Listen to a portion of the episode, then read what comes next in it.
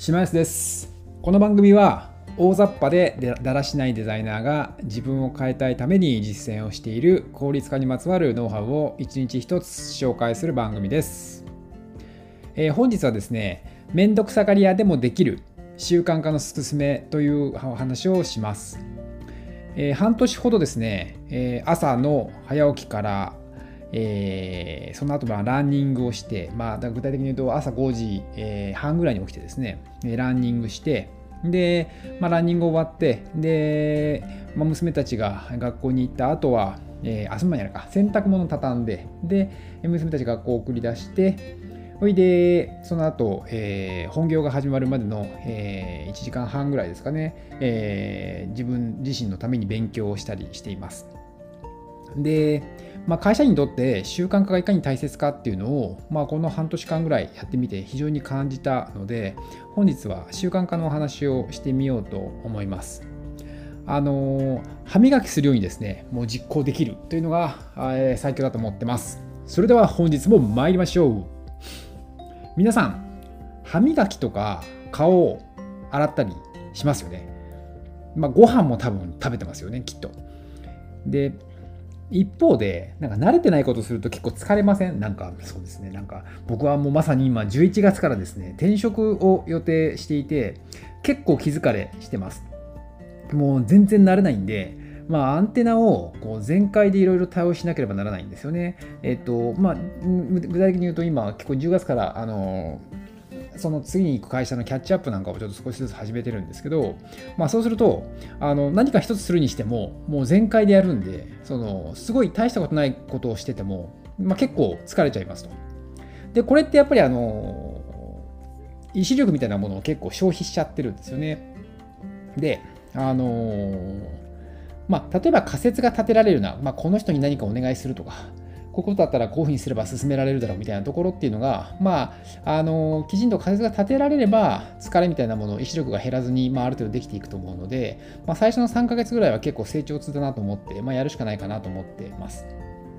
で、まあ、話戻して、まあ、例えばでも歯磨きとかご飯食べるって、まあ、結構無意識にできますよね。まあなんか慣れてないとか、まあ、うん、そうだな、例えば高級な、まあ、ご飯屋さんに行ったら、まあ、それは例えばきっと何か間違えたことしちゃいけないなとか、なんかお作法がとか、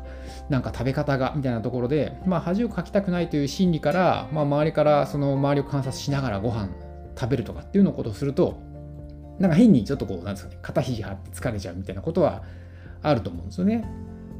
結構神経をすり減らすというか。なんで、その習慣化っていうのはもうできるだけそういった考える余地を減らして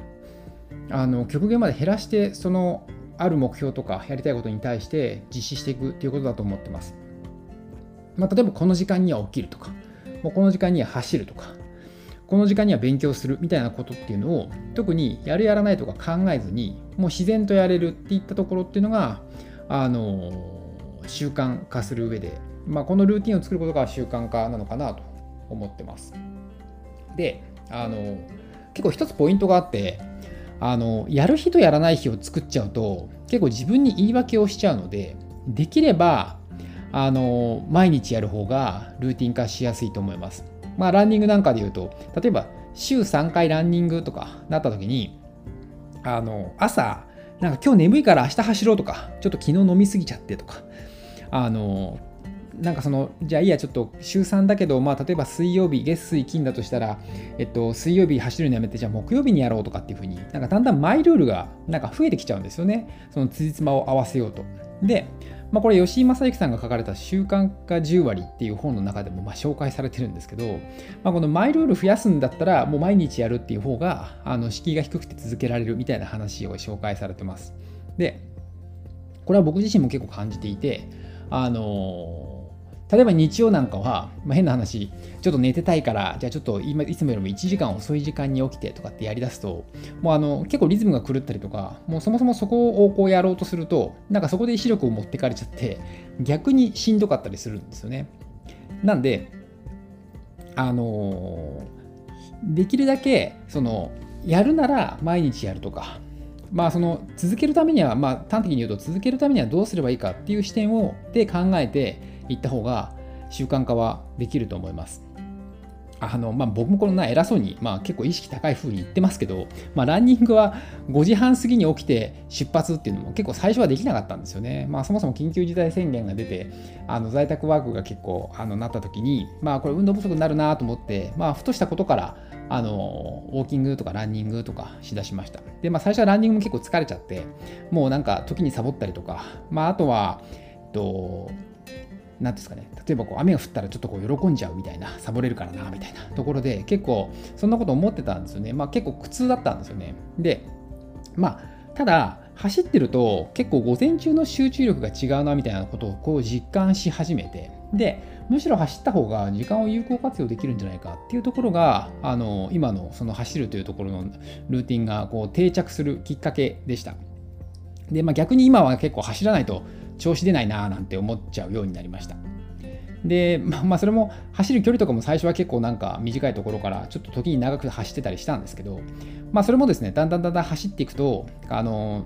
ちょっとこう様子がつかめてきて、あんまり走りすぎるのもちょっとあれだなとか、まあ、このバランスいいところみたいなところを、まあ、走りながら調整をしていったりとかした感じです。なんで、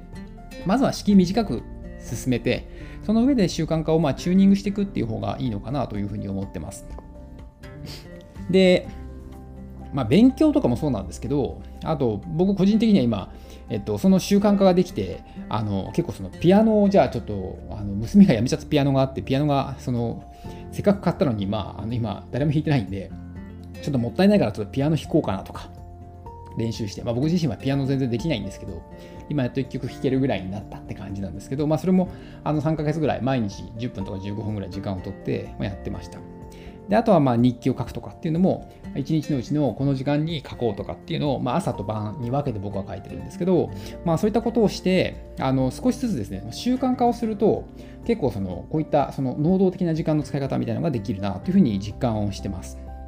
まあ、あとは最近このポッドキャストで音声配信とかを始めてあのそういったアウトプットみたいなところっていうのもあのやれるようやるようにしています。本当はこれちょっとまあ、ポッドキャストもツイッターとかと組み合わせてもう少し成長したいなという気持ち、成長させたいなという気持ちがあるので、まあ、今度はちょっとこのあの習慣化のノリであの SNS をちょっとあのきちんとやっていこうというふうに思ってます。まあ、といった具合でですね、これやろうかな、やらないかな、やめようかなみたいなところを考えすぎると、ちょっといろいろ疲れちゃうので、やっぱこう習慣化をして、あの日々あのやってみる、まずはやってみて、簡単に始めてやってみるっていうところが一番おすすめです。はい、いかがでしたでしょうか？本日はですね、めんどくさがり屋でもできる習慣化のすすめというお話をしました。あの習慣はですね、もう能力の問題ではなくて、いかに敷居を下げて、まあ、まずは小さく始めることっていうのが大切です。で、その上で成功体験を積み上げていくと、あの不思議とできるようになっていきます。あの意識高い、繰り返しになっちゃいますけど、意識高い感じになってますけど、もう僕は本当はもともとだらしない、もうダメ人間だったので、まあ、ただですね、まずは騙されたと思って、小さく始めてみるといいかなと思ってます。きっとあのその成功体験によって新しい世界が見えてくると思ってます。この番組は引き続きめんどくさがり屋でもできる効率化のノウハウをお伝えをしていきます。引き続き聞いていただけると嬉しいです。それではまた。